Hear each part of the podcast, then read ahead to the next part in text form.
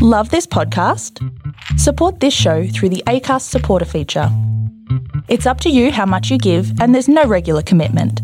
Just hit the link in the show description to support now.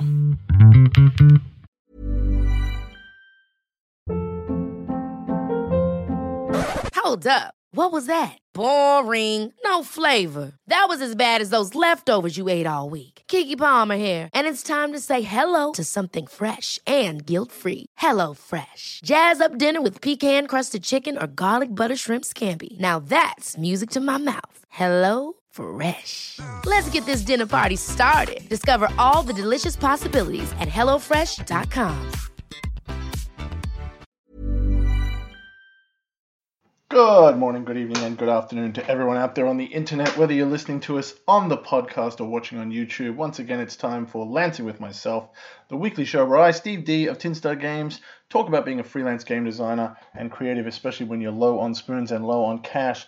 Last episode, we talked about being prepared to be surprised, being ready for the industry and the market and the audiences to change so that things that might not have been suitable to the audience or the market or the industry suddenly become that way, and that opportunities are going to come around, and it's um, absolutely natural for you to suddenly be surprised that a thing that didn't work before suddenly comes into being, and you can be prepared for that. And the best way to be prepared for that is not just also having lots of finished games ready to go and being adaptable and being interested in how the industry is evolving, but also by building protoplasmically. Protoplasm means um, semi formed, um, and it's about the fact that we are building elements of games and half games and pseudo games and almost games and bits of games as we go along. Um, if you look at any, you know, uh, movie with a mad scientist, their desk is covered in sort of half-finished experiments and you know things that look like a mess, but they're like, no, that's really important. I need that for later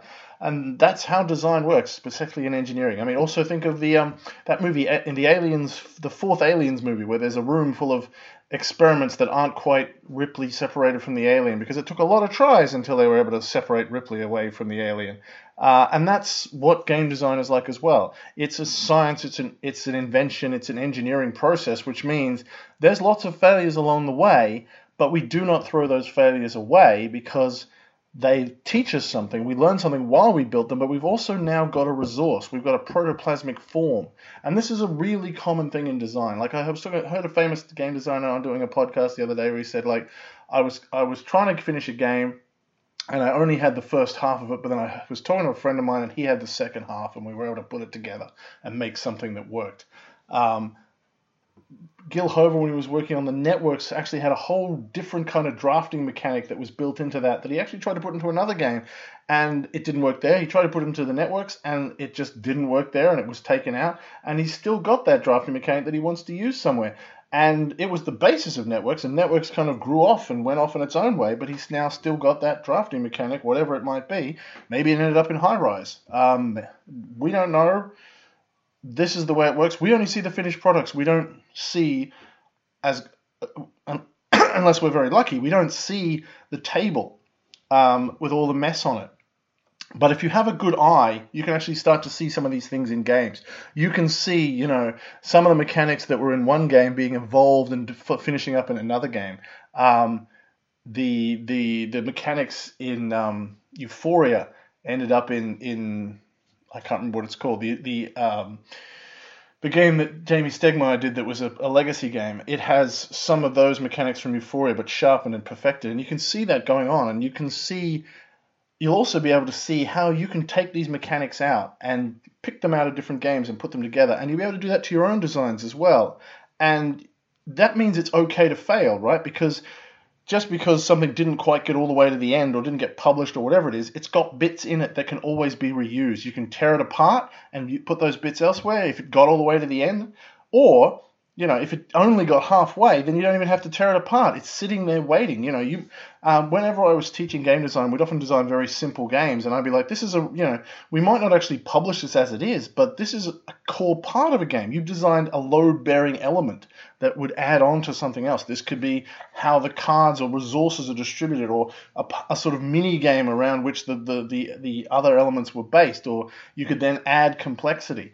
Um, you may have you know elements for starting a game or finishing a game or distributing resources or changing resources or deciding you know who goes when. All of these little things can just end up on your desk you know. So if you look back like i do sometimes i look and I see all the little scribbled notes in my notebook or in my drawer or you know just ideas that i've had in my head that i'm like i really should do something with that. Rule books that i've half written down scribbled notes it can easily get overwhelmed like i should really finish something and it's great to work through and try to finish something but all those protoplasmic things they're actually building you up a game library of tools. They are filling up your tool set with things that you later on won't have to design. So often we think, oh, that game design is so prolific.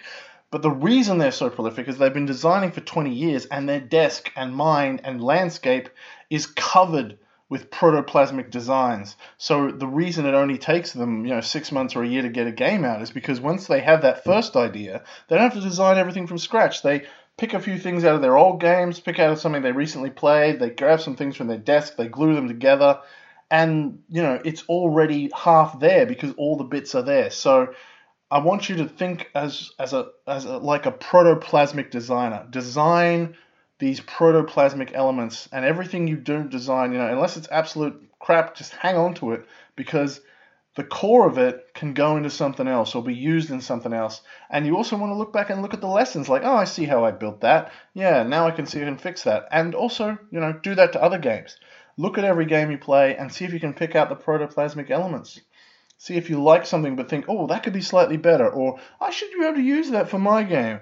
Or hey, that was the idea I had for my game and now I can see how they're using it but I would need to therefore maybe apply that bit that I really liked in a slightly different way. Otherwise, my game's going to look exactly like them.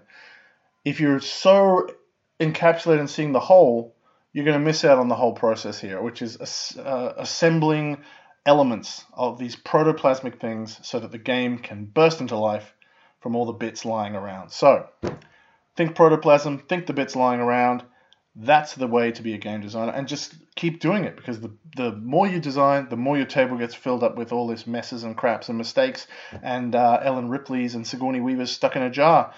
One day you can pull them out and assemble them all into you know a giant sigourney weaver that can attack tokyo. Could happen. Till next time i've been steve dee. This has been lancing with myself. Play games pat dogs be good have fun